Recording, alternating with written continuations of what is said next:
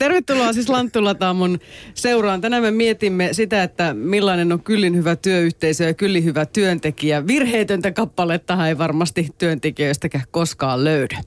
Pitääkö painaa hampaat irvessä, millaista on reilu meininki, miksi työpaikoilla kiusataan niin paljon ja miten muutoksiin pitäisi suhtautua ja varautua? Miten vaikuttaa työn iloon ja mielenterveyteen, jos meininki duunissa on ankea ja pakkotahtinen? Vieraana SAS-kriisikeskuksen johtaja Outi Ruishalme ja koulutusjohtaja Eira Tikkanen Suomen mielenterveysseurasta. Tervetuloa. Kiitos. Kiitos, hyvää aamupäivää. Ja teillä molemmilla on kokemusta myös työnohjauksesta, joten sikälinkin olette oivia naisia vastailemaan monenlaisiin työelämään liittyviin kysymyksiin. Ja kuulijat ohjelmaan teitä varten.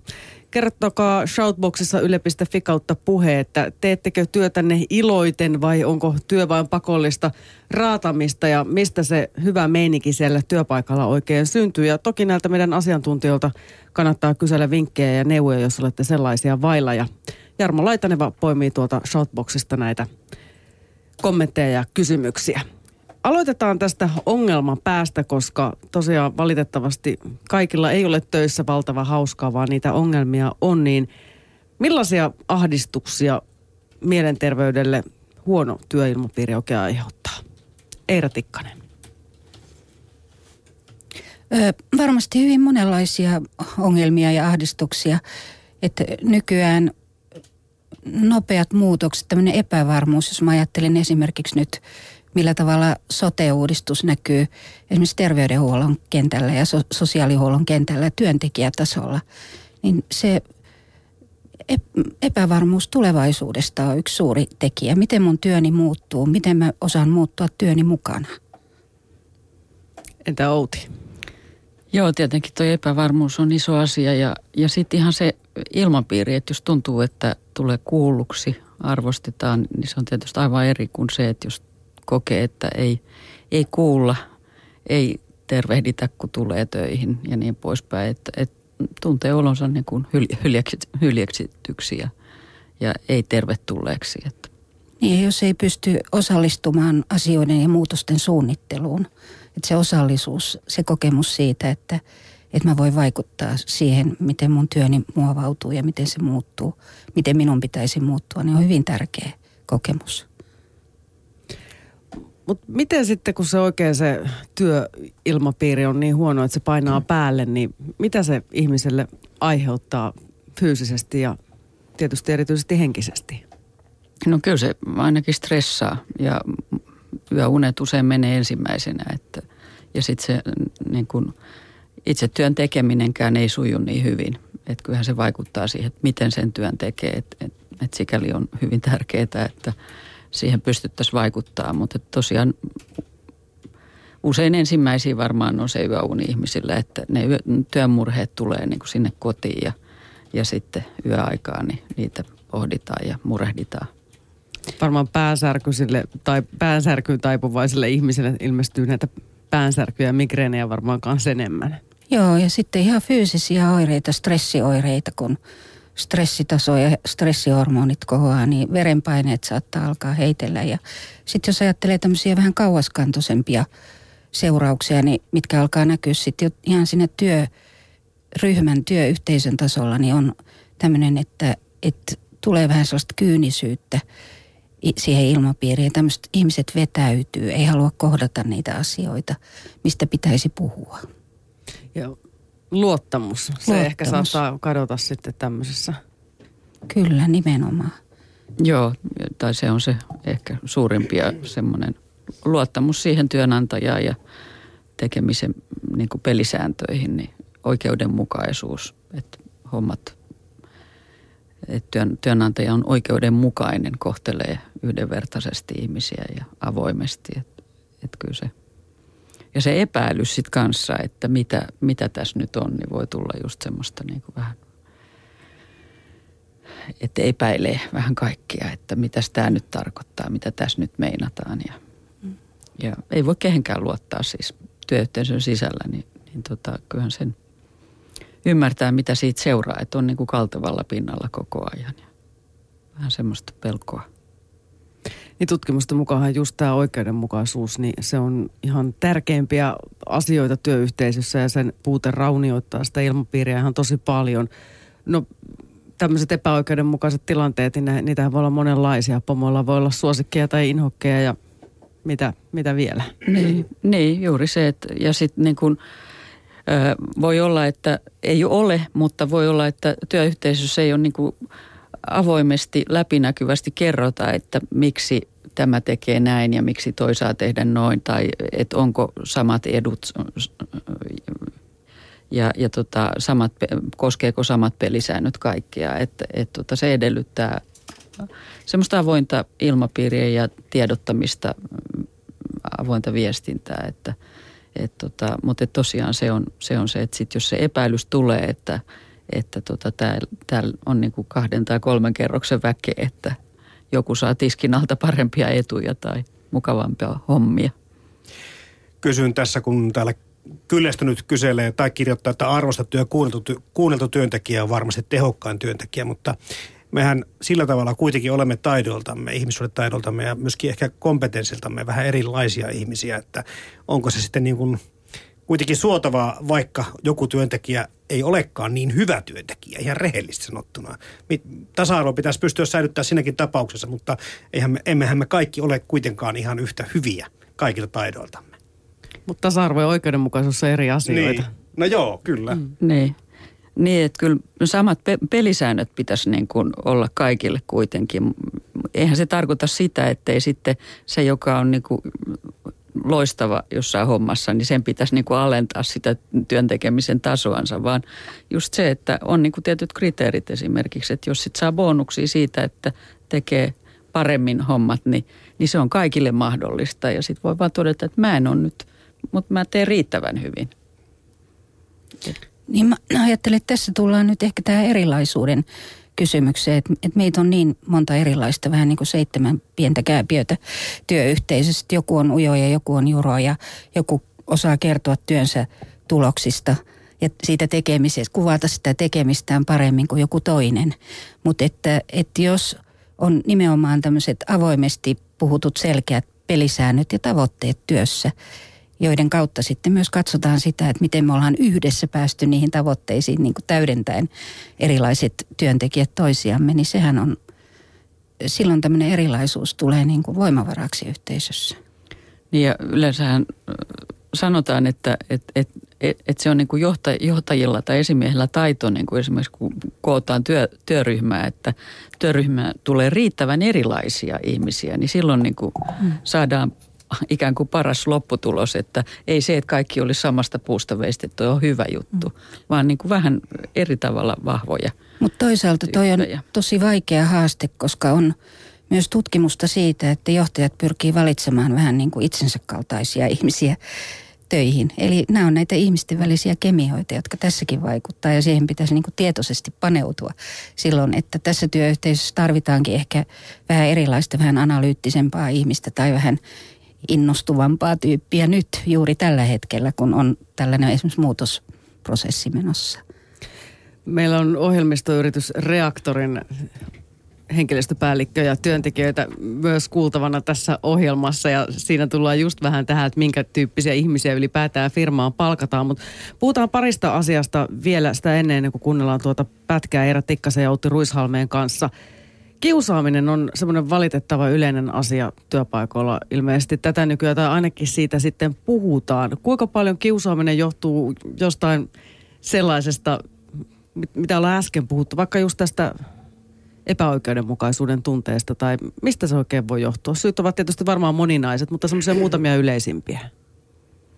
No toi on kyllä vaikea kysymys, mutta voisi kuvitella, että, että että sekin voisi olla yksi, yksi sen niin kuin kiusaamisen taustalla, että jos on niin kuin epäilys siitä, että toisia niin kuin suositaan tai kohdellaan eri tavoin. Mutta toisaalta mä ajattelen, että ehkä siinä heijastuu se sama, mikä ylipäänsä yhteiskunnassa, että meillähän on, on rasismia ja on, on syrjintää ja näin poispäin. Että ehkä niin kuin, eihän työpaikat ole mitenkään siitä erillisiä, että, että, että tämmöinen ja, ja mitä sitten sallitaan. Että tavallaan se työpaikan niin kuin kulttuuri, että mitä sallitaan, minkälainen käyttäytyminen. Eira, onko sulla millaisia käsityksiä siitä, että miksi suomalaisilla työpaikoilla esiintyy niin paljon kiusaamista? No, mä ajattelin, että tota, vähän samaa mitä Outi, että syyt on, syyt on todella erilaisia, monenlaisia ja kaikki tilanteet pitäisi pystyä avaamaan, jotta, jotta sitten voisi jotenkin niin kuin päätellä, että mistä tässä on oikein kysymys pohjimmiltaan. Että, että kyllähän siihen tulee monesti myös ihan just tällaiset henkilökemiat, huono viestintä, huono vuorovaikutus, tämän tyyppiset tekijät mukaan. Väärinkäsityksistä, Väärinkäsitykset. pienistä saattaa lähteä mm. niin kuin tämmöistä. Sitten joskus on miettinyt sitä, että kun kuulee erinäköistä valitusta, että miksi nämä ihmiset ei valita sille, jota tämä ongelma koskettaa, jolla mahdollisesti voisi olla ne ratkaisun avaimet kädessään. Tässä, onko tämä tyypillistä? Joo, val- valitettavasti. Että se on niinku aika äh, niinku rohkeutta vaativaa, että ottaisi puheeksi kollegan kanssa esimerkiksi asian, joka hiertää. Että se on niin jotenkin helpon, helpompaa vähän niin pitää semmoista valituspuhetta sitten jonkun kolmannen mm-hmm. kanssa. Ja kuitenkin niin kuin, se olisi se ratkaisun avain. Mutta mä luulen, että työpaikoilla ihmisillä on myös paljon kokemuksia pettymyksistä sen suhteen, että on yrittänyt kertoa esimerkiksi esimiehelleen asiasta, että et, et, et musta tuntuu, että mua kiusataan tai että et mä pelkään tulla töihin, koska, koska mä tiedän, että, että tänäänkin tapahtuu jotain ikävää. Ja, ja kyllä mun mielestä tarvitaan aika usein jotain kolmatta osapuolta selvittämään näitä, varsinkin sitten kun ne on jo siinä juntturassa, että aletaan puhumaan oikeasti kiusaamisesta. Niin, jos on tulehtunut jo Joo. Tosin täytyy tähän kiusaamisen yhteyteen sanoa myöskin se, että, että siis lainsäädäntö on, on hirveän tiukka tämän kiusaamisen suhteen ja asettaa niin kuin tosi tiukat vaatimukset niin kuin työnantajalle ja sanktiot, jos ei työnantaja puutu, jos, jos on saanut tietää, että joku kokee kiusaamista. Mutta kyllä on myöskin niin, että sit se, että minkä ihmiset kokee kiusaamiseksi, niin siinä on paljon eroja. Että tota, joku kokee kiusaamiseksi myös ihan sen niin, kuin niin sanotun normaalin niin kuin työhön liittyvän esimiestyön. Eli se, että, että työnantaja kuitenkin määrittelee sen työnteon sisältöä ja paikkaa ja tavoitteita ja näin poispäin. Ja se on ihan, ihan niin kuin lakisääteisesti kuuluu työnantajan tehtäviin, että, että tota, mutta että se, sekin niin kuin näyt, näyttää sen, että hirveän, hirveän paljon täytyy niin kuin etukäteen tavallaan käydä läpi niitä työelämän pelisääntöjä ja mikä on mitä ja, mihin sitten puututaan ja miten voi puuttua. Niin, mikä on mun duuni? Se olisi varmaan kaikkea hyvä tietää sekä, sekä alaisen että pomon, että joka ikisen työyhteisön jäsenen. Niin, siis kiusaamistahan voi olla esimerkiksi se, että ei puhu moneen vuoteen. Tämä on nyt ihan oikeudessakin todistettu ja tuomittu. Toki ei ole vielä lainvoimainen, kun tästä sitten valitetaan. Mutta tuota, näistä jatkuvista muutoksistakin jo mainitsitte, niin jos ajatellaan vaikka YT-neuvotteluja, Eira Tikkanen kerroit, että aika paljon on työnohjausta kuntapuolen ihmisten kanssa tehnyt, niin mitä, mitä sieltä niin kuin nousee? Miten, miten YT-neuvottelun jälkeen pystyy sopeutumaan siihen elämään? No tärkeintä olisi, olisi tämmöisessä YT-neuvottelutilanteessa jo, eikä pelkästään sen jälkeen. Sekä ennen että sen prosessin aikana puhua yhdessä – työyhteisössä siitä, mitä on tapahtumassa. Että me tiedetään, että ihmiset kokee aika samanlaisia, samantyyppisiä tunteita näissä tilanteissa. Ja olisi tärkeää tuoda avoimesti esiin se, että, että näitä kokee ihmiset, on ahdistusta, pelkoa, stressiä, unettomuutta. Että, että, että ihmisille ei tulisi sellaista oloa, että mä oon yksin. Mä yksin reagoin näin voimakkaasti näihin tilanteisiin ja muut näyttää porskuttavan tässä. Että ei tulisi tällaista yksin jäämistä. Ja musta on tosi hyvä, että nykyisin näistä puhutaan ja tiedän, että esimerkiksi työterveyshuolto on kehittänyt paljon tällaisia, tällaisia ö, ohjelmia, joista voi olla apua työyhteisöille näissä tilanteissa. Puhutaan siitä, mitä meille tapahtuu ja millä tavalla me voidaan myös, jos me ei voida ohjata sitä, että minkälaisia päätöksiä tehdään, niin me voidaan ainakin puhua siitä, että miten me yhdessä selvitään tästä. Niin se suhde työhön siinä YT-neuvottelujen tuoksinassa saattaa horjua pahemman kerran. Joo, mutta et kokemusta myöskin siitä, että ihan meillä seurassakin, jossa meilläkin on ollut YT, YTitä, niin se, että, että jos esimiehet ja johto on tavattavissa niin kuin sen niin kuin prosessin aikana. Että et, tota, tavallaan semmoinen kyselytunnin tai keskustelun mahdollisuus niin kuin ihan järjestettiin jonkun prosessin kohdalla säännöllisesti. Niin se oli niin kuin hyvä, että ihmiset, sehän on niin, että, että se on aika sokeraavaa tietoa, sitten tulee mieleen niin kuin uudestaan, että niin kuin mikä, mikä tässä nyt olikaan ja miksi tämä on näin. Ja, ja saa kysyä ja saa keskustella vähän siitä tilanteesta. Ja sitten lisäksi niin kuin se mahdollisuus esimerkiksi työterveyden kanssa, niin, niin tota, ö, siitäkin aika hyviä kokemuksia, että se on niin kuin myöskin ryhmässä, ei pelkästään niin kuin yksilönä mennä, vaan että, että esimerkiksi työterveyspsykologi tulee niin kuin porukalle pitään, että – et, niin kuin, ja kertoo vähän, että mikä on yleistä niin kuin YT-prosesseissa ja, ja tota, minkälaisia se herättää ja mitä, mitä, se, mitä, mitä siinä voisi tehdä ja, ja keskusteluttaa myös porukkaa. Kuulostaa hyvältä idealta. Itsekin muutamat YT läpikäyneenä, niin siinä yleensä lähtee se spekulaatio, että kukakohan täältä nyt sitten lähtee ja minkälaisista syistä. Ja tietenkin jos se jää sille työntekijätasolle, niin sehän on silloin aika huono homma. Uhkaavat mielikuvat alkaa hirveän helposti vyöryä. Ja silloin on tärkeää just tämä, tämä tiedonsaanti, että esimiehet on käytettävissä ja, ja kerrotaan se, mitä tiedetään. Jatketaan Outi Ruishalmeen ja Eera Tikkasen kanssa kohta. Otetaanko Shoutbox-kommentteja kuunnellaan sitten vähän reaktorilaisten mietteitä? Joo, näitä tota, YT-neuvotteluja kommentoidaan täältä. Että täällä yksityispuolella oli YT-neukkareita – 1-2 joka vuosia. Nykyään ne ei enää ketään järkytä, koska ne kuuluvat tämän päivän työelämään valitettavasti. Melko karu kommentti. Siinä varmaan saattaa muuttua vähän kyyniseksi.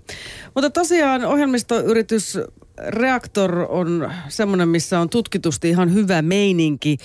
Reaktor oli Suomen parhaat työpaikan listan kärjessä neljänä peräkkäisenä vuotena ja viime vuosina yritys ei ole enää viitsinyt osallistua tähän tutkimukseen, kertoo henkilöstöjohtaja Liisa Huusari. No kyllä itse asiassa se tietoinen valinta tehtiin jo silloin aikoinaan, kun yritys on perustettu vuonna 2000, jolloin tota, yrityksen perustajat teki sen valinnan, että he haluavat tehdä tästä mahdollisimman hyvän työpaikan itselleen ja muille. Ää, miksi me osallistuttiin sitten näihin kilpailuihin oli se, että haluttiin tavallaan nähdä tämmöisen ulkopuolisen tutkimuksenkin valossa, että, että tota niin, niin, miltä miltä tämä työpaikkana, työpaikkana vaikuttaa ja näyttää. Ää, toki meillä tehdään sitten semmoista kehittämistyötä tehdään koko ajan, että tämä kilpailu osallistuminen ei lähtenyt siitä, että oltaisiin ehkä nähty jotain tiettyjä ongelmia, vaan, vaan, vaan sitä jatkuvaa parantamista tehdään toiminnassa kyllä ihan päivittäin. Niin sanoit tuossa, että ongelmia ei varsinaisesti ollut. Miksi teillä sitten on pidetty tätä niin tärkeänä, että ihmiset viihtyvät ja työpaikka on hyvä? No kyllä ilman muuta sillä on, sillä on, sillä on niin kuin lähtökohtaisesti ihan suora suhde, suhde yrityksen liiketoimintaan. Eli, eli me ollaan asiantuntijayritys ja, ja kun meidän asiantuntijat tuntijat viihtyy ja kokee, että heillä on motivoivat työtehtävät, hyvät olosuhteet, välineet, menetelmät tehdä niitä töitä ja näin päin pois, silloin he tekevät hyvää työtä ja se on myös hyvää liiketoimintaa.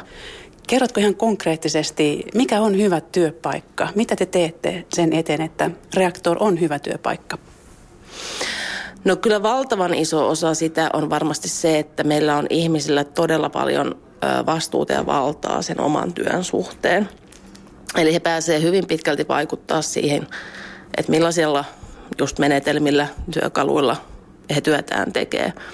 Et, et, et se, on, se on ilman muuta yksi iso asia siinä. Toinen asia, mikä, mikä ilman muuta vaikuttaa, on se, että mikä se on se työn sisältö, että millaisia ne työtehtävät on. Että mä en usko, että millään ikään kuin sirkushuveilla ihmisiä saadaan pitkään pidettyä töissä ja pitkään tekemään hyvää työtä, vaan se työn sisältö pitää olla mielenkiintoinen ja sopivalla tavalla haastava. Ja, ja, ja tota, me tehdään kyllä jatkuvasti kovasti töitä sen eteen, että me löydettäisiin sellaisia tosi mielenkiintoisia projekteja ja asiakkuuksia, missä, missä meidän asiantuntijat saisi niitä mieleisiä hommia. Että ei ne ehkä niin kuin, vaikka mekin totta kai panostetaan viihtysään toimistoon ja meillä on kahvikoneita ja sen tyyppistä, mutta ei se, ei se ole se olennainen niin osa sitä palapeliä, vaan kyllä se tulee siitä työn sisällöstä. Sanoit tuossa, että sirkushuvit eivät riitä, mutta teillä on ilmeisesti kuitenkin tällaisia tapahtumia joka viikko, jonne työntekijät voivat halutessaan tulla. Joo, kyllä. Eli kun, kun, kun me työ, työtapa on sellainen, että meidän asiantuntijat työskentelee asiakkaiden luona siellä paikan päällä, niin ää, me halutaan sitten järjestää jotain tällaista, että he tapaisivat toisiaan, koska asiantuntijatyössä tiedon ja osaamisen jakaminen on kehittymisen kannalta tosi olennaista. Ja sen takia meillä joka torstai tulee tänne toimistolle ruokaa. Meillä on saunatilat, jotka on varattu vain reaktorilaisten käyttöön. Ja, ja he, jotka haluaa, niin tulee silloin tänne käymään ja juttelee ja keskenään. Kerroitkin tuossa jo, että työntekijöille halutaan antaa vastuuta paljon. Mikä on sitten esimiesten rooli? No meillä ei itse asiassa niinkään ole sellaisia perinteisen koulukunnan esimiehiä, että, että asiantuntija työssä, jossa on hyvin, hyvin tota osaavia tekijöitä, niin kyllä he, kyllä he tietää itse parhaiten, että miten he sen työnsä tekee ja organisoi. Et, et meillä tehdään töitä tämmöisissä itse ohjautuvissa ohjautuvissa tiimeissä, tiimeissä jotka on sitten yhdessä vastuussa siitä, että ne hommat sujuu. Et toki, toki sellaista niin kuin, siis johtamista totta kai yrityksessä tarvitaan, mutta me ei, nähdä, että sellainen perinteinen, perinteinen esimiesalainen hierarkia on, on ehkä ihan meitä varten. No mitä teette, jos huomaatte, että joidenkin työntekijöiden kesken tai jossakin tiimissä on jotain ongelmia? No itse asiassa kun mä sanon, että, että meillä on paljon valtaa ja vastuuta kaikilla, niin, niin tota, se sillä tavalla pätee myös tähän, että kyllä tiimit niin kuin hyvin pitkälti myös, myös sitten itse näitä niin kuin hyvin avoimesti ja rakentavasti keskustelee. Toki joskus voi olla, että tarvitaan jotain ulkopuolista jeesiä siihen tilanteeseen ja meillä on tällaisia omia valmentajia itse asiassa talos, talossa, jotka valmentaa sekä meidän asiakkaita, että sitten käy koutsaamassa näitä meidän omia tiimejä, jos he apua tarvitsee. Et se, on, se on yksi tapa sitten lähestyä tätä. No millainen on hyvä työntekijä sinun mielestäsi? No nytpä tuli hankala kysymys. Tota, jos miettii meidän rekrytointia, niin mitä me lähdetään hakemaan, niin on nimenomaan sellaiset ihmiset, jotka on tietysti ammatillisesti osaavia, hyvin kunnianhimoisia, kehittymisen halusia, jotka on persoonina sellaisia, että he on he, on niin reaktorilaisia, he, he on valmiita auttamaan muita, jakamaan osaamistaan, puhaltamaan siihen yhteiseen hiileen. Meillä ei, meillä ei mitään tämmöistä opportunistista kyynärpää taktiikkaa hyväksytä kulttuurissa. Kuinka sitten palkitsette yksittäisiä työntekijöitä? No totta kai ihmisillä pitää olla, tarvitaan hyvin kilpailukykyiset palkat, ja, ja tota, mutta mitään tämmöisiä henkilökohtaisia bonusohjelmia meillä ei ole, koska meillä on ehkä vähän epäilys siitä, että se voisi johtaa tämmöiseen ikään kuin oman edun tavoitteluun, kun taas, kun taas me, me halutaan, että, että kaikki puhaltaa yhteen hiileen ja on, on valmiit jakaa sitä omaa osaamista ja tietoa, tietoa muille ja, ja, ja tekee, tekee yhdessä töitä firmaa eteen. Miksi kaikki työpaikat eivät sitten ole hyviä? Teillä tehdään paljon sen eteen ja sanoit, että se parantaa tuottavuutta. Eikö tätä ymmärretä vielä? Niin, se on tietysti vaikea, vaikea lähteä sillä tavalla muiden työpaikkojen puolesta kantaa ottaa. Mutta sitä mä, oon, sitä mä oon kyllä kieltämättä itsekin miettinyt, että, että, että, että kun kuitenkin, kuitenkin me nähdään niin, kuin niin selkeä yhteys siinä yrityksen menestymisen ja työhyvinvoinnin voinnin välillä, niin, niin kyllähän se tietysti mietityttää. Mielenterveysohjelma Lanttu Lataamo. Yle puheessa maanantaisin kello 11. Ja siinä henkilöstöjohtaja Liisa Huusari ohjelmistoyritys Reaktorista kuulemme vielä myöhemmin tässä lähetyksessä yrityksen työntekijöiden mietteitä samoista asioista. Ja Lanttu Latamossa siis mietitään tänään, että millainen on kyllin hyvä työyhteisö ja kyllin hyvä työntekijä. Vieraina ovat Outi Ruishalme ja Eira Tikkanen Suomen mielenterveysseurasta. Millaisia ajatuksia heräs tuosta edellisestä? No varmaan tosi, tosi mukava työyhteisö. Täytyy sanoa, että vähän itselläni on erilaisia kokemuksia siitä, että on tiimi, joka niin kuin, yhteisvastuullisesti vastaa kaikesta ja kaikki tiimissä on samanarvoisia, että se homma pelaa hyvin. Mulla on se kokemus, että, että jos kaikki vastaa, niin sitten siinä kyllä helposti käy niin, että kukaan ei vastaa ja tulee ongelmia. Että et tota, kyllä sitä niin kuin, en tiedä sitten, mitä hän tarkoitti tällä, että perinteistä esimiesalaisjuttua ei ole. tota, mutta mut, mun mielestä kyllä, kyllä sillä esimiehellä vaikka se sitten olisi niin kuin tiimissä, niin se vetovastuu niin vuorottelisi tai näin, mutta, mutta olisi niin kuin, että yhdellä olisi se vastuu niin kuin tsekata, että ollaan siellä, ollaan oikeassa suunnassa menossa siihen, mihin on, on niin kuin sovittu, että mennään. Tässä varmaan heijastuu nyt tämä tämä keskustelu siitä, että, että minkälaista hyvää johtamisen pitäisi olla. Että, että jotenkin mä ajattelen, että tässä reaktorin henkilöstöjohtaja puhuu siitä, että, että ei ole tällaista perinteistä asetelmaa esimies ja alainen, mutta että hän sitten sen sijaan puhuu siitä vastuusta ja vallasta sen työn, työn sisällön suhteen ja myös yhteiseen hiileen puhaltamisesta, mikä on mun mielestä nykyisin hyvin tärkeää se, että mietitään tätä että henkilö, esimiehen ja, ja työntekijän välistä suhdetta, että se on se voimavara. Ja minkälaiseksi sitten missäkin muodostuu, niin mun mielestä siihen vaikuttaa myös se työn sisältö, tavallaan se työn kohde. Että tässä oli ohjelmisto, alan yritys, jossa mä voisin kuvitella, vaikka en tiedä tästä alasta paljon, vaikka poikani on kyllä sillä alalla, mutta en silti tiedä kovin paljon. Se on sitä koodinpätkää ihan täyttä mysteeriä. Mutta että mä olen käsittänyt, että siinä työssä on myös hyvin paljon tota, ollaan tekemisissä ihmisten kanssa, asiakkaiden kanssa ja neuvotellaan heidän kanssa paljon siitä, että miten, miten tota, tämä yritys voisi vois auttaa. Mutta että, että jotenkin se ajatus siitä, että ö, esimies onkin enemmän tämmöinen niin kuin vähän välittäjä ja, ja huolenpitäjä ja tämmöinen niin kuin työn mahdollistaja. Että se on musta hyvin niin kuin mielenkiintoinen ja kiva ajatus. Täällä on parikin kommenttia Southboxissamme. Yle Puheen nettisivuilla siis tämmöinen Southbox, missä voi tätä keskustelua käydä ja kommentoida näitä juttuja, mitä kuulee. Tästä reaktoritapauksessa justiin, eli matalan hierarkian organisaatiossa päätökset tehdään kuten muissakin. Tällä kirjoittaa muistuttaa, mutta jätetään väliin vain se organisaation näytteleminen sitä välistä. Öö, hyvässä työssä tietää, mitkä ovat omat työtehtävät, kuten tässä just tuli ilmi. Työn saa tehdä rauhassa ilman kyttäämistä ja omalla tyylillä ja pomo hoitaa ne suuret linjat ja, ja ei puutu näihin pikkuasioihin. Eli tässä nyt kommentoitiin näitä reaktorin tapauksia tai tyyliä hoitaa organisaatiota.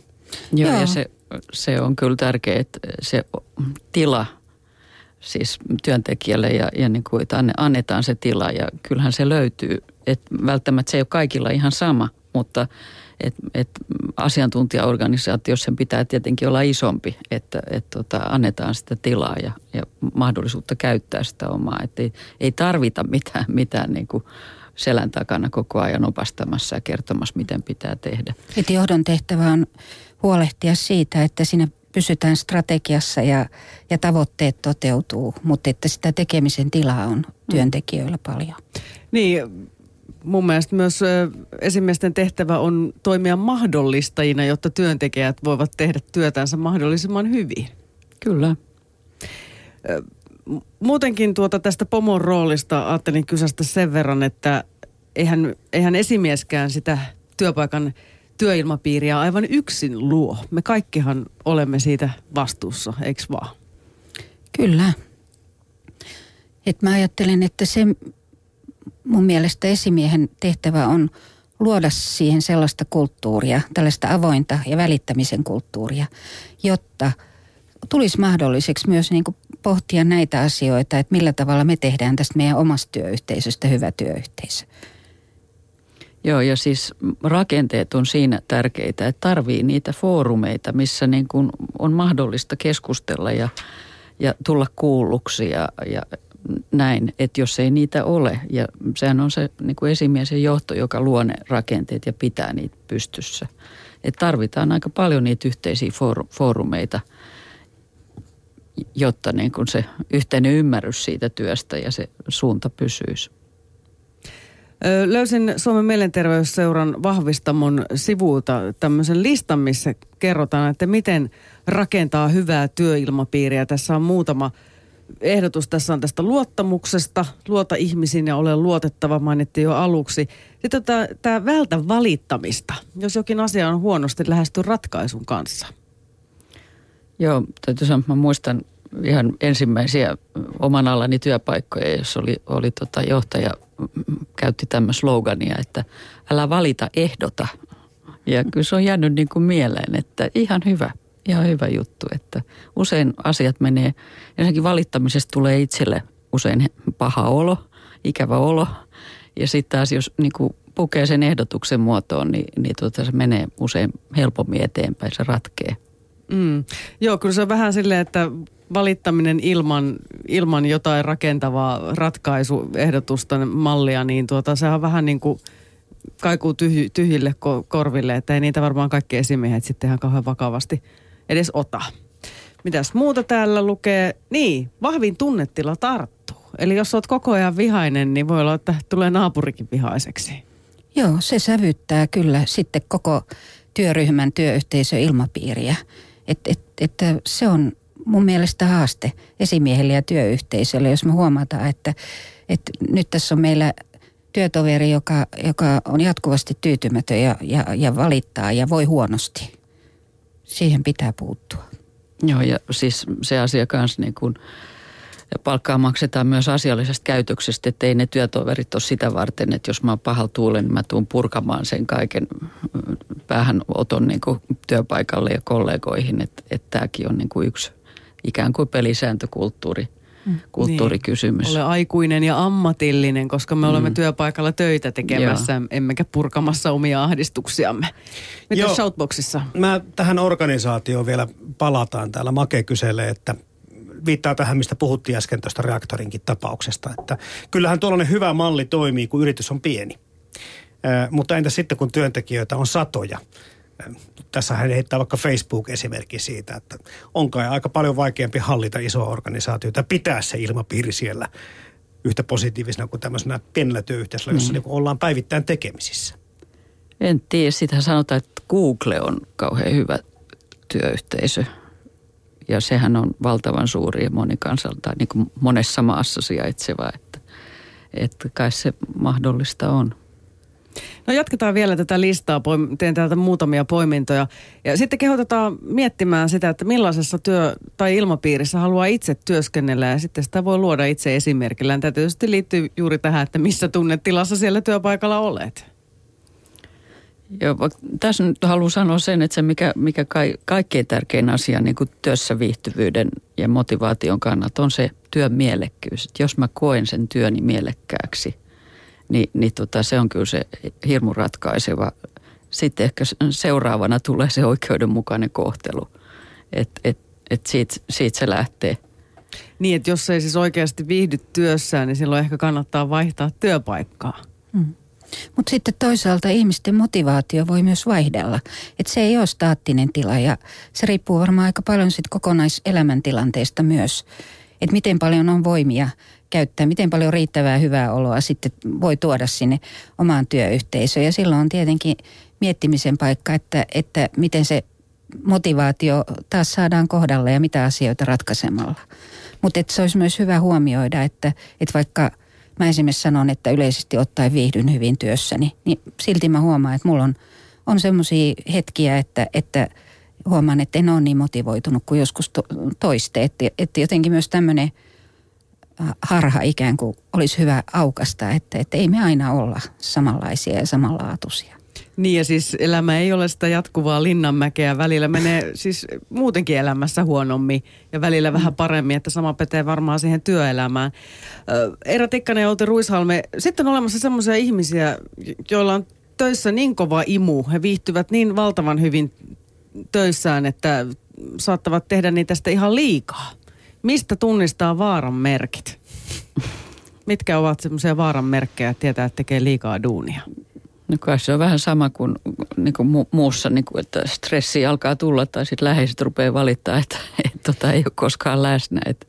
Elämä kapenee. Mm. Et, et, ehkä huomaa sitten, että et mulla ei ole ollut aikaa soittaa ystävälle tai, tai äidilleni tai, tai niin kuin joku harrastus on jäänyt, jäänyt pois. Ja siitä, kun se työn imuha on siitä mielenkiintoinen, että, että siitä tulee aika kiva olo myös olla siellä putkessa. Että sitten niitä vaaranmerkkejä ei välttämättä tunnista ennen kuin on, on sitten jo, jo aika pitkällä. Mutta toisaaltahan se on niin hieno asia, että on työn imua ja voi kokea sellaista – Shoutboxissa kommentoida, että kolmen loppuun palaamisen kokemuksella voin sanoa, että jättäkää töistä kotilähtiessä työpuhelin ja läppäri työpaikalle, niin ehkäisette tehokkaasti työuupumuksen tuloa. Tämä nykyteknologiahan kyllä mahdollistaa ikävällä tavalla liian innokkaiden ihmisten työntekoa myös vapaa-aikana.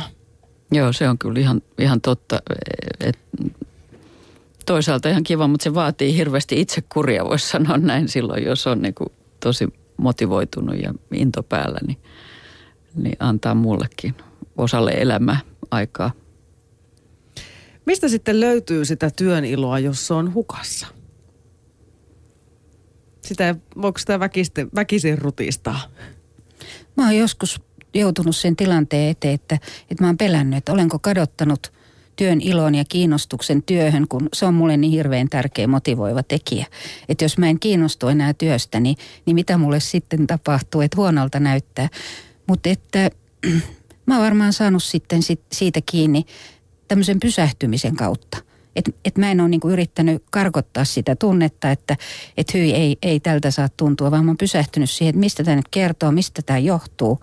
Onko mulla liikaa työtehtäviä, vääriä työtehtäviä, pitäisikö puhua esimiehen kanssa. Tai miettiä sitten tarkemmin jotenkin ihan omaa strategiaa elämälle, että mitä mä haluan tehdä. Ja tehdä muutoksia. Mutta eikö se ole ihan hyvä, että meillä nyt on toistaiseksi ainakin vielä vuorotteluvapaa-systeemeitä ja muita, Kyllä. että tai voi vaikka pitää vähän kouluttautumislomaa mm. tai tehdä jotain muuta hetken aikaa. Mm. Mä olin niin pettynyt, kun mä kuulin tällä viikolla vai viime viikolla, kun oli Hesarissa uutinen, että, että tällainen, jolla on kolme, kolmisen vuotta eläkeikään, ei enää saa vuorotteluvapaata. Mä ajattelin, että monta tämän ikäistä se olisi vielä auttanut hyvin tämä vuorotteluvapaa ennen eläkeikää, niin kuin innostuneena tekemään työtä sinne eläkeikään asti sitten, kun puhutaan työurien pidentämisestä ja tällaisesta. Niin, niin samaan aikaan. Niin samaan aikaan sitten leikataan tätä. Mitä mieltä olette sitten Outi ja Eira siitä, että pitääkö työpaikalla olla hetkittäin tämmöistä niin sanottua löysää, yhteisä, yhteisiä kahvihetkiä, huumoria, ilonpitoa ja sen sellaista, kun jos koko ajan pakkotahtisesti vaan painaa, niin sehän saattaa vähän uuvuttaa. Ilman muuta pitää olla. Joo, se on tosi tärkeää, että kahvi, kahvitauot on, niin kuin joku sanoi, työhyvinvointi-ihminen, että hän tekisi niistä, niistä lakisääteisiä. Että, että tietysti no se on nykyään la, lakisääteinen paino. etu on jo yksi kahvitauko päivässä, kymmenen minuuttia yli, ylipäänsä, mutta tota, tosi, ja, ja että olisi niin kuin tosiaan kiva paikka, missä voisit vähän turistaa ja ja näin poispäin. Kyllä se on tärkeää. Ja jos työpaikalla kaikuu nauru ja kerrotaan vitsejä, niin se kertoo mun mielestä hyvästä tämmöistä avoimesta työkulttuurista. Sitä kannattaa vaalia. Ja jos palaan vielä tähän vahvistamon sivulta löytyvään listaan, niin täällähän kohta yhdeksän. Hyppikää, tanssikaa, laulakaa, näytelkää. Tehkää välillä jotain tavallisista rutiineista poikkeavaa. Yllätytte, mitä saatte aikaan, kun yhdistätte kehon ja ajatukset homma. Kuunnellaan tässä välissä toinen pätkä sieltä ohjelmistoyrityksestä, mitä työntekijät kertovat työpaikastaan. Haastattelussa ohjelmistokehittäjä Juha Paananen, hänellä on jo useamman vuoden kokemus reaktorista. Projektipäällikkö Elina Koskela aloitti yhtiössä vasta viime syksynä. He kertovat, mikä omassa työpaikassa on parasta. Kyllä, ehdottomasti parasta on muut kollegat, joiden kanssa pääsee päivittäin täällä työskentelemään. No, vaikea sanoa, mikä, mikä, on, mikä on parasta. Pa- paljon, paljon hyvää. Täällä on, täällä on tosi, tosi hyvä työilmapiiri ja semmoinen kannustava meininki, että täällä, täällä pääsee toteuttamaan itseään ja tekemään sellaisia asioita, mistä, mistä, mistä me itse, itse dikkaan. Oliko se syy tulla tänne töihin, että yhtiöllä on niin hyvä maine? Osittain tietysti. Mutta kyllä siihen vaikuttaa sitten kokonaisuus, se yleiskuva firmasta, minkä on itse saanut. Niin sanoit tuossa aikaisemmin, että työkaverit ovat parasta. Mikä muu täällä on hyvää? No, täällä tehdään mielenkiintoisia projekteja, pääsee haastamaan itseänsä ammatillisesti ja kasvamaan paljon. Et se on semmoinen, mitä itse arvostan. Niin Juha, Olet ollut täällä jo vuodesta 2008 lähtien. Miksi tulit aikoinaan? Tulitko yhtiön hyvän maineen takia? No mä olin kuullut, kuullut hyviä juttuja reaktorista ja kuullut, että reaktorilla ei kuvia kumarreta, vaan täällä, täällä, täällä tehdään hommia ja on semmoinen oikeanlainen meininki. Toimitusjohtaja on duunari muiden joukossa. Tarkoitatko juuri sitä, että ei kuvia kumarreta, ei hierarkiaa vai? No muun muassa sitä ja sitä, että uskalletaan niin kuin rohkeasti tehdä, tehdä sitä, mitä pidetään niin kuin hyvänä asiana, eikä pelkästään sitä, mikä, niin kuin, mitä yleisesti pidetään hyvänä asiana tai mitä muut, muut pitää hyvänä. Se on reaktorilla siistiä, että e, e, täällä, täällä esimiehet on alaisia varten eikä toisinpäin. Ja sitä olisi ehkä mukava, mukava nähdä, nähdä, nähdä vähän muuallakin, että, että ne hierarkiat kääntyisikin vähän toisinpäin. Monestihan niin kuin, erityisesti esimiehiä motivoidaan tällaisilla numeerisilla tavoitteilla ja bonuksilla, että miten, miten, miten paljon sä saat vaikka tuotettua rahaa firmalle, niin sen verran sä saat sitten henkilökohtaisia bonuksia. Ja tämä ohjaa sitten niinku optimoimaan hyvin niinku pieniä kokonaisuuksia ja johtaa sellaisiin niin kuin firman sisäisiin ristiriitoihin ja kilpailuun, jolloin sitten kukaan ei välttämättä edistä koko firman etua, vaan edistää vain jotain pientä, pientä sektoria. Jos meillä on bonuksia, niin ne on, ne on niin kuin kaikille samat. No kuinka paljon mielestänne tämän hyvän työyhteisön tai työpaikan luomisessa on vastuuta työntekijällä itsellään? No re- reaktorilla se vastuu on tietysti, tietysti kokonaan meillä itse, itsellämme, koska me ollaan reaktor. Et me, mehän tämä mehän tää hyvä työpaikka täällä, täällä kimpassa luodaan. Sitä ei, niin kuin, ei voi, HR-osasto ei voi luoda sitä meidän puolesta, vaan me tehdään se yhdessä. Meillä tietysti kun ollaan paljon asiakkailla, niin siellä erityisesti korostuu se, että ne kollegat, joiden kanssa sillä hetkellä työskentelee, niin on todella iso osa sitä päivittäistä tunnelmaa ja sitä, minkälaiseksi sen yrityksen kokee. Että siinäkin mielessä ei voida ajatella, että joku muu meidän sen yhteisön ulkopuolelta loisi sitä yritystä, vaan se syntyy siinä päivittäisessä työssä. Millainen on sitten hyvä työntekijä? Millaisia itse haluatte olla työntekijöinä? No hyvä työntekijä ajattelee kokonaisuutta, niitä muita kollegoita ja sitä niin kuin työtä, mitä ollaan tekemässä ja asiakasta. Ja tavallaan näkee sen kokonaiskuvan, että aina niin kuin ne pienet yksityiskohdat ei ole niin oleellisia, vaan päästään niistä eteenpäin ja pystytään niin kuin sitä kautta hahmottamaan se, miten, miten työt parhaiten kannattaisi tehdä. No joo, no reaktorillahan meillä arvostetaan tiimityötä ja me en, enemmän kuin tämmöistä niin yksilösuorituksia, joten niin kuin hyvä, hyvä työntekijä reaktorilla on mun mielestä on semmoinen, semmoinen tiimipelaaja. Öö, tietenkin niin kuin pitää olla ammatti, am, ammatillisesti niin kuin erittäin pätevä, mutta, mutta myös niin kuin osata pelata yhdessä muiden, muiden kanssa ja ottaa muut huomioon, kuunnella ja välittää. No tämä on tällainen luova ala. Käykö itsellänne joskus niin, että tekee mieli tehdä vähän liikaakin töitä? No, tota, mm, kyllähän sitä työtä niin tykkää tehdä, ähm, mutta nyt, nyt tässä niin kuin, tällä hetkellä tietysti henkilökohtaisesti, kun mulla, mulla, on, mulla on perhettä kotona, niin, niin sitä kautta niin kuin tulee luonnostaan pidettyä nämä työajat ihan kurissa. Mutta sitten taas toisaalta niin kun, mä oon ollut reaktorilla kuusi vuotta, ja, no melkein kuusi vuotta, ja siinä aikana mä en ole tehnyt kertaakaan ylitöitä, myöskään silloin kun mulla ei vielä ollut perhettä. Että et re- reaktorilla ei niin tosiaan, pyritään välttämään ylitöitä. Henkilökohtaisesti en ole, en, en, en ole ikinä joutunut niitä tekemään.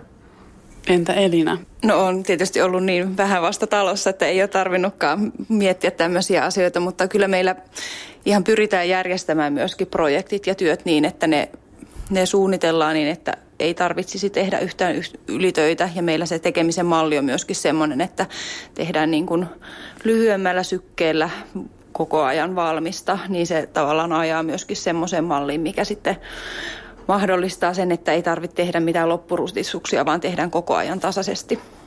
Ja kun, kun, kun pidetään ne päivittäiset työajat kurissa, niin sitä kautta sitä jaksetaan pidempään, että me ei, niin kuin, ei, ei polta työntekijöitä loppuun liian nopeasti.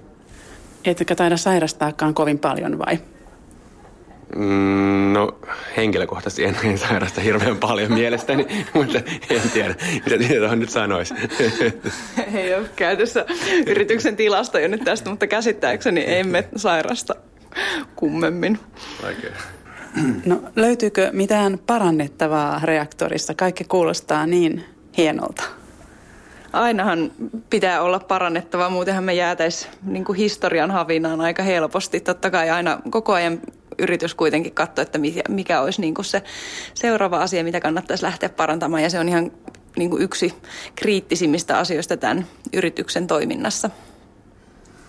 Kyllä joo, ihan juuri, näin. Ja nyt niin kuin semmoinen konkreettinen juttu, mikä on reaktorilla haasteena, on se, että mehän kasvetaan koko ajan. Me koko ajan ollaan palkkaamassa uutta porukkaa firmaa ja koko ajan tulee, tulee, tulee porukkaa ja erilaisia ihmisiä. Ja meidän pitää niin kuin osata ottaa huomioon nämä erilaiset uudet tyypit, mitä meille, meille tulee ja niin kuin pystyy skaalaamaan tämä meidän, meidän hyvä meininki semmoiseen niin isompaan yritykseen. Nythän me aletaan olla, olla niin kuin kuulemma yritys jo jollain mittarilla, niin se on meidän haaste, mutta tuntuu kyllä, että reaktori on edelleen reaktori, että silloin kun mä tulin firmaan, meitä oli 70, nyt meitä on 2500. Edelleen on suurin piirtein sama meininki ja edelleen tunnen suurimman osan työntekijöistä. Mielenterveysohjelma Lanttu Lataamo. Yle puheessa maanantaisin kello 11.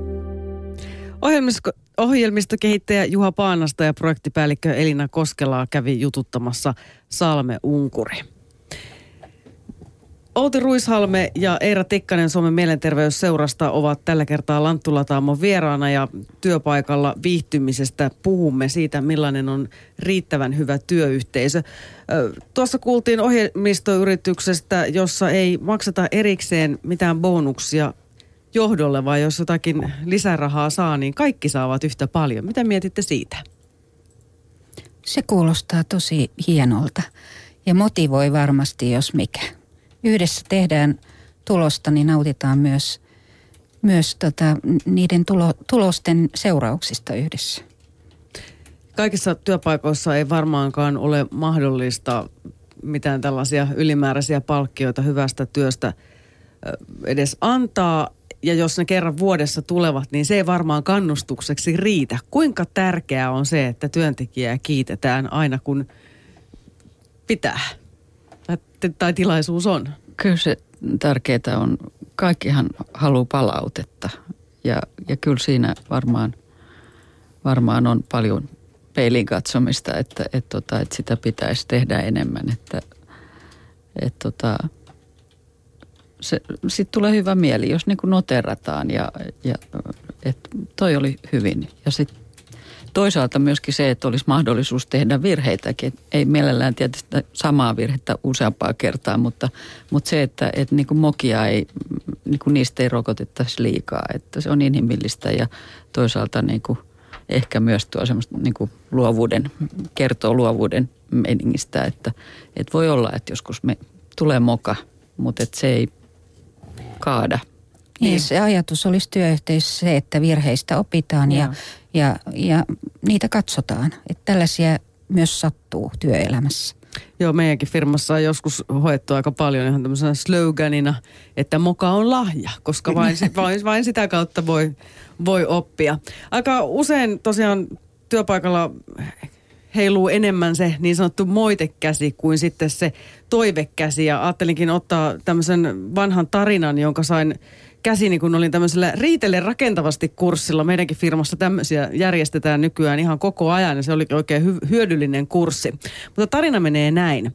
Olipa kerran intiaanipäällikkö, jonka nimi oli kaksi koiraa. Hän kertoi heimolleen – Sisälläni asustaa kaksi koiraa, jotka taistelevat keskenään. Toinen koirista näkee ihmisissä hyvää, kauneutta, voimavaroja, kykyjä, vahvuutta ja onnistumista.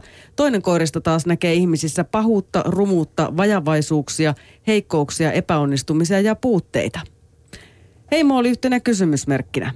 Sitten joku kysyi, että kumpi koira voittaa.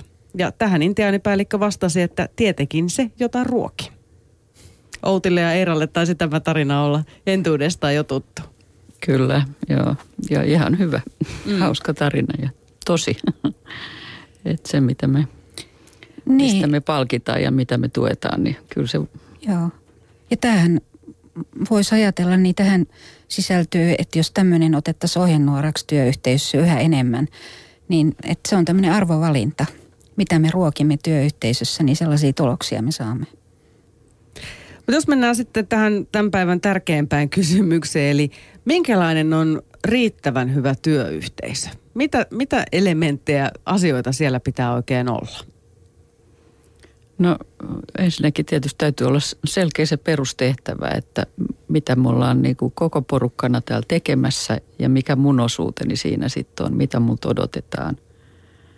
Ja, ja, tota, et, ja sitten, että se niin kuin töiden organisointi, niin se, se niin kuin palvelee sitä perustehtävää hyvin, että et, tota, se mahdollistaa sen. sen ja sitten saa riittävästi tietoa ja tulee kuulluksi – pääsee osallistumaan niin kuin omaa, omaa työtänsä koskeviin asioihin. Ja, ja tota, ar, arvostetaan se luottamus siihen, että pelisäännöt on samat kaikille ja, ja, tota, ja että niiden mukaan tosiaan tehdään, toimitaan. Joo, tämä luottamus on varmaan hyvin iso tekijä ja siitä puhutaan. Että oliko jossakin tutkimuksessa, että suomalaisista yli 50 prosenttia ei esimerkiksi luota – johtoon, työpaikkansa johtoon. Ja tämä on minusta aika hälyttäväkin asia, että, että tämä pitäisi miettiä enemmän ja tarkemmin kussakin työyhteisössä, että miten yleensä, miten me luotetaan, mistä se luottamuksen kokemus syntyy, mitä siihen tarvitaan. Sitten mä ajattelen, että tämmöinen kokemus yhteistoiminnasta on, on tosi tärkeä ihan noiden lisäksi, mitä Outi tuossa sanoi.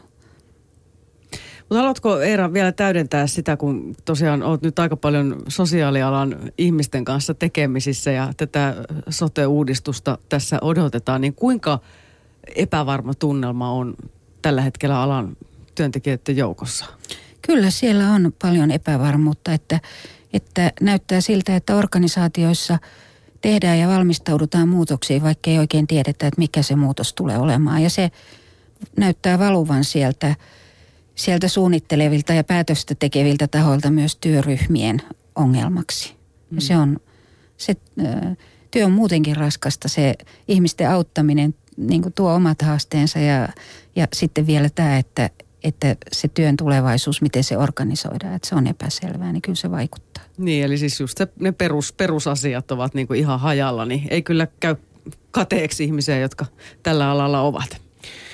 Mä oon poiminut täältä kanssa näitä pitkin ohjelmaa näitä kommentteja siitä, mitkä lisäisi viihtyvyyttä. Nämä parisuuden, perhe- ja rakkausasiat tuli jo tässä ihan alkumetrellä mainituksi. Hyvät harrastukset ja muut, koska kai se on niin, että mehän emme voi näitä työ- ja kotiasioita kuitenkaan pitää erillämme toisistamme. Sitten täällä äh, suositellaan aikuisopiskelua, opintovapaata – sitten erittäin voimannuttavaa on lähteä pois ikävästä työpaikasta omasta aloitteestaan suosittelen. No okei, jos sattuu löytymään uusia työpaikkoja, niin miksi ei. Mutta kyllä täällä on mm, totta kai heitäkin, jotka vaan kertovat tykkäävänsä nykyistäkin työstään niin paljon, että jos harrastaa vapaa-aikanakin samoja asioita, niin, niin on vähän vaikea erottaa sitä, tekeekö työtä vai eikö tee. Ja sitten taas joku vaatii, että työ ja vapaa-aika täysin erikseen, mutta tässä on pitkin lähetystä puhuttu siitä, että me ollaan aika erilaisia ja niin pitäisi työpaikalla kai erilaisuuden myöskin olla arvossaan. Että jotkut kai sitten tekee tätä, että se on vähän niin kuin vaikea veteen piirretty viiva se työ- ja vapaa-ajan raja. Miten sitten, jos siellä töissä on ihan vakavia ongelmia, niin miten semmoinen ongelmakierre oikein katkaistaan? Mistä päästä pitää lähteä liikkeelle? Pitääkö tilata apuun työnohjaaja vai työterveyshuolto vai poliisi vai palokunta vai mikä? Mä oon huomannut, että monesti ensimmäinen ongelma ja haaste on se, että, että tulee joku yhteinen käsitys siitä, että täällä on ongelma. Että se saattaa aika pitkään muhia tämmöisenä työntekijöiden, yksi, yksittäisten työntekijöiden omana ajatuksena, että täällä on ongelma, täällä on huono ilmapiiri, täällä ei työt suju.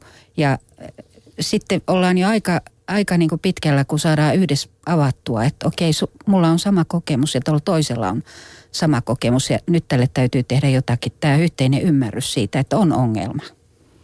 Joo, sam- samaa mieltä. Että, ja, ja se, että, että joskus voi olla, että on äh, niin kuin osa porukasta on aika hiljaa ja osa on sitten hyvin kriittisiä ja sanoo, että täällä ei pelaa ja täällä ei pelaa. Ja sitten niin pitäisi saada kaikki tavallaan sanomaan, että oma näkemyksensä siitä, että onko täällä ongelmaa tai kokeeko he, että et, et mistä tässä puhutaan ja onko he nähnyt saman asian, mit, mit, mitä jotkut muuttua, muuttua esille.